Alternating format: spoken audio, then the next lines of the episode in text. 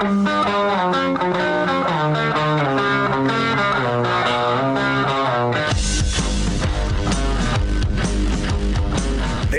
is The Big Show with Gordon Monson and Jake Scott, presented by Big O Tires. Stop by your locally owned Big O Tires for no credit needed financing and the best prices on winter tires. Big O Tires, the team you trust. This is 97.5, 1280 The Zone and The Zone Sports Network.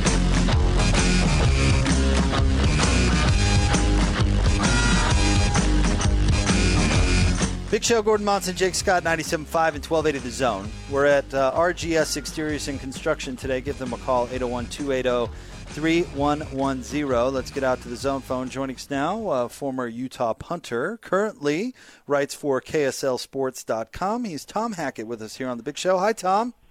Gents, how are you? We're doing great, man. How about yourself? How are things? Things are good. Things are, well, I guess I, they're not good. I don't know of anybody in today's day and age that uh, is doing all that well, but I guess things are as good as can be. That's what we like to hear. Uh, yeah, give that's us a, your. that's a good attitude right there. That's the way everyone needs to look at it, right? No doubt about it. Uh, Tom, give us your initial impressions of uh, the 2020 Utah Utes. Well, uh, I, I, was not surprised. I, I, can I can assure you guys that it was it, it was kind of everything I, I thought it was going to be. Although maybe I I guess I was slightly surprised with how the defense played. Uh, well, let me just retract basically everything I just said. I, I was surprised at certain aspects of it.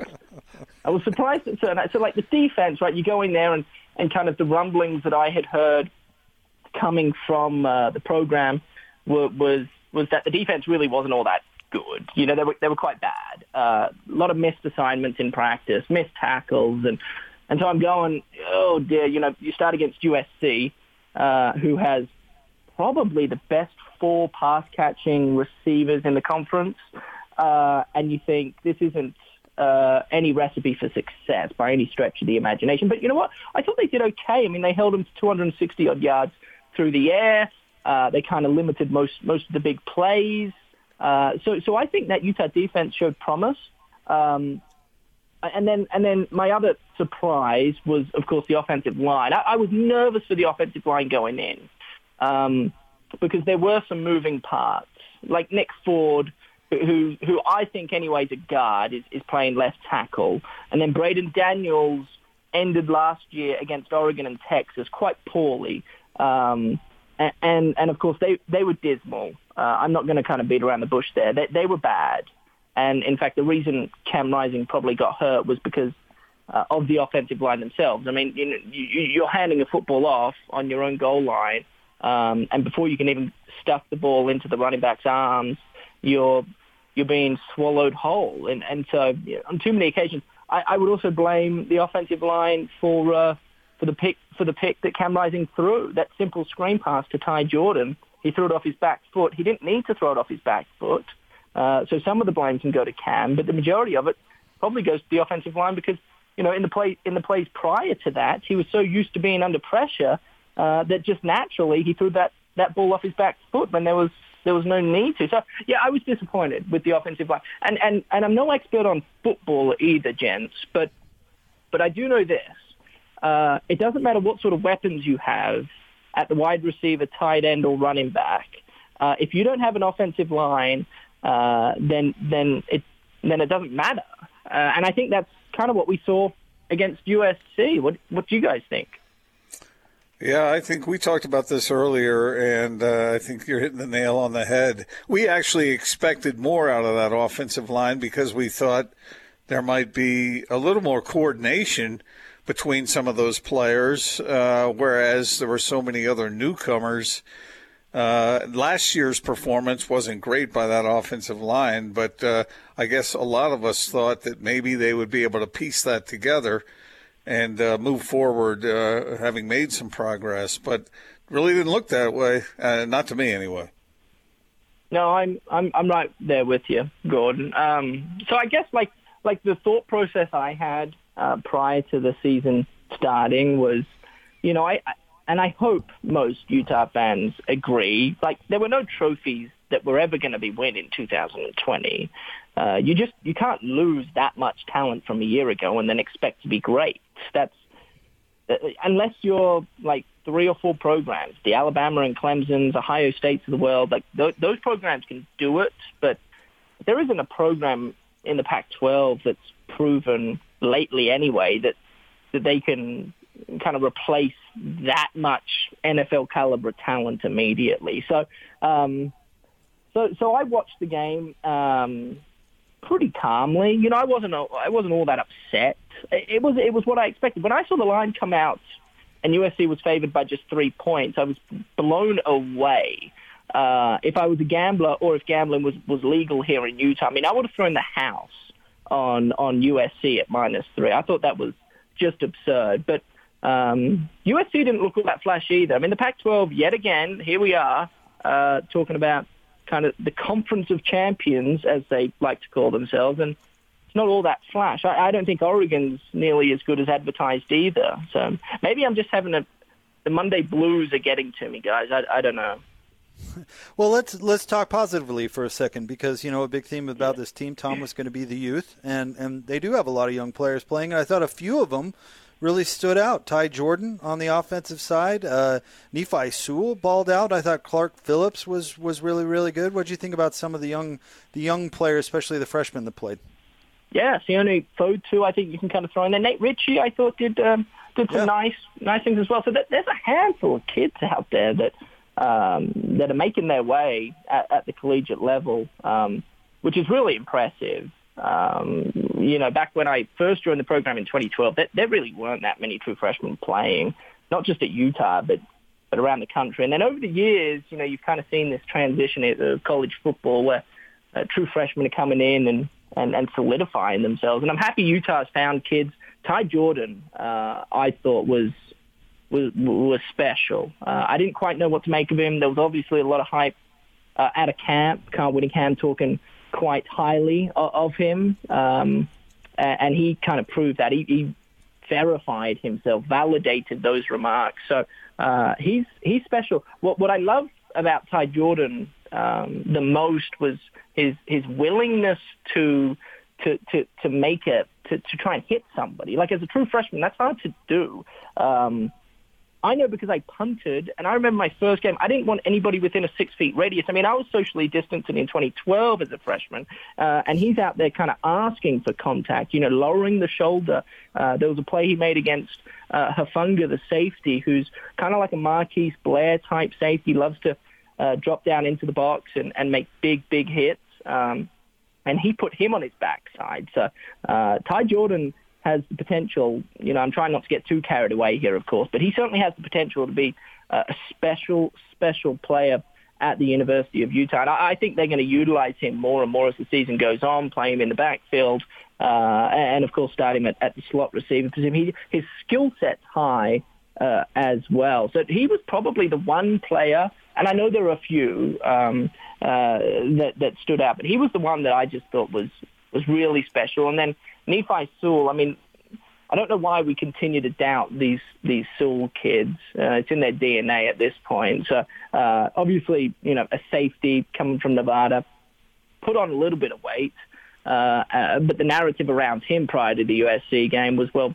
you know, is he big enough to hold his own at the linebacker uh, linebacker spot? And I think he answered that question uh, pretty easily. He was he was all over the park. Um, really, really fun to watch. Um, just these kids kind of go out there blindly, doing what they love. Uh, they looked like they were having as much fun as they could be, despite the scoreboard uh, going against them. But you know, they, they held USC in the second half to nine points, and and I thought that was a victory in its own right. What kind of effect do you think uh, having Britton Covey on the field will have for a team, even in an abbreviated season like this one? I think it um, certainly composes the team. You know, the, the younger players more so than the older players, but but the veteran type, you know, just knowing that somebody like him's out there, I think is is helpful. And and and we kind of talked about the offensive line struggles. Um, but when the offensive line is having a hard time blocking, if you do try and throw the football, it, it all has to be pretty quick. Uh, and he's the type of player that can get open. Uh, rather quickly. Ty Jordan another, and that's one of the reasons we saw Ty Jordan have as much success as he did. But you know, it's the it's the players like like Bryan Thompson, for example. Uh, he's the type of player that's a deep threat more so than an intermediate uh, and shorter uh, rep type play. So, so I think Britton Covey will offer a ton, Gordon, to answer your question, because if you can have two slot receiver sets, Ty Jordan on one side, Britton Covey on the other, maybe you line them up next to each other, you, you put you put them in motion, you just you, you just cause chaos um, before the plays even started, essentially, and then you know it's it's it's it's about playing the game within the game, and so you have to you have to try and utilize your strengths. Um, and, and, and the deep ball is not going to be one of them until the offensive line can, can pass protect, or at least show that they can pass protect on, on a somewhat frequent basis. There was none of that against USC. So, and, what's, what's more concerning about the offensive line to kind of continue that depressing thought is, you know, it's not like USC was rushing many players either. I mean, there were like three, four, five-man rushes most. Uh, and so I think Britton Covey's big, big, big time. When he comes back, it'll open a lot um, Jake Bentley, assuming he's going to be the starting quarterback, it, it gives him some composure as well. Uh, and hopefully he, he doesn't need to go through too many progressions, you know, and, and Britton Covey's that, that sort of player where uh, he beats most guys, or at least he did. He beat most guys off the line of scrimmage when healthy. He's kind of had a hard go staying healthy the last couple of years, which is a shame. All right, Tom. Last thing before we let you go, and this really doesn't have anything to do with anything other than you uh, you uh, were and are a punter. Uh, let me let me tell you a story. So I, I, think you know Scotty G is the voice of the Aggies. He does the yep. Utah State coaches show, and this is a couple of years ago. Uh, the tech for Utah State, one of our guys, his name's Aj and uh, he, he does some radio up in Logan, but very ambitious guy. And he, uh, Scotty, was stuck in traffic and could not get to Logan in time for the start of the show. In fact, he was a couple minutes late. So Aj uh, jumped on it. He he opened the show. He hosted it. He got to ask Matt Wells the first question, and this is two years ago when Utah State was really good and just smearing teams. And uh, I, I I think you will like which direction Aj went. Let's let's play it for you. Go ahead, Austin. What about punting? I mean, how I mean, how in punting? How is there? We just see the guy kick the ball. What details go into punting in situational football? so, Tom, please, what details please. go into um, punting in yes. situational football? Give us those details. Oh. Well, let me tell you, before I get into that, uh, that's very unlike Scotty to be late. Uh, so shame on him. And uh, second of all, uh, the question, I mean, if I'm ever in a managerial position, regardless of the role. You know, we could be in the mortgage industry for crying out loud. I need that guy's number because I'm hiring him. Uh, and he's going to be my right hand man. You know, it's him and I. But, what about punting? I've never heard such a thing. Like Pat McAfee. I'm sure many of you guys out there listening know who Pat McAfee is. He's half comedian, half uh, football analyst, has his own little radio show. But but long story short, he used to punt uh, and he raves about. But I never, I've never heard him put a punting question uh, in that in that in what that details I mean, go into punting in situational football? In, in situational football, people. uh, geez, I love it. I, I love right. it. Uh, send me his number, would you guys? No, but, but, but really, Tom, I want to know. I, I, I, really want to know what the details are to being a great punter, because you're certainly a great punter. Uh, uh, how, uh, what skills need to be mastered in order to to be effective in situational punting? Oh, Gordon, uh, it's so it's really hard. Um, it's I, I, like honestly, like I so I teach some high school kids when they ask me to teach them, and a lot of the times I don't hear back from them after the first training session we have, even though I warn them or forewarn them, I should say, that there's going to be a lot of information come your way, and you're going to go home. You, you're probably going to have very little idea as to most of what I'm talking about, but just bear with me. You know, like like there, there is just it's so it's so detailed that it would blow. I could I could honestly go on for an hour we just see the guy kick the ball without breaking stride. So like there's there's a lot that goes into it. I wouldn't um, I wouldn't even know where to start. To be fair. I, I well, just we'll I just wondered I wondered if you know like the stretching involved would have to be quite abundant, would it not? Because uh, if you're standing there, Tom, and you extend your foot, how far above your head can you get it? Nowadays,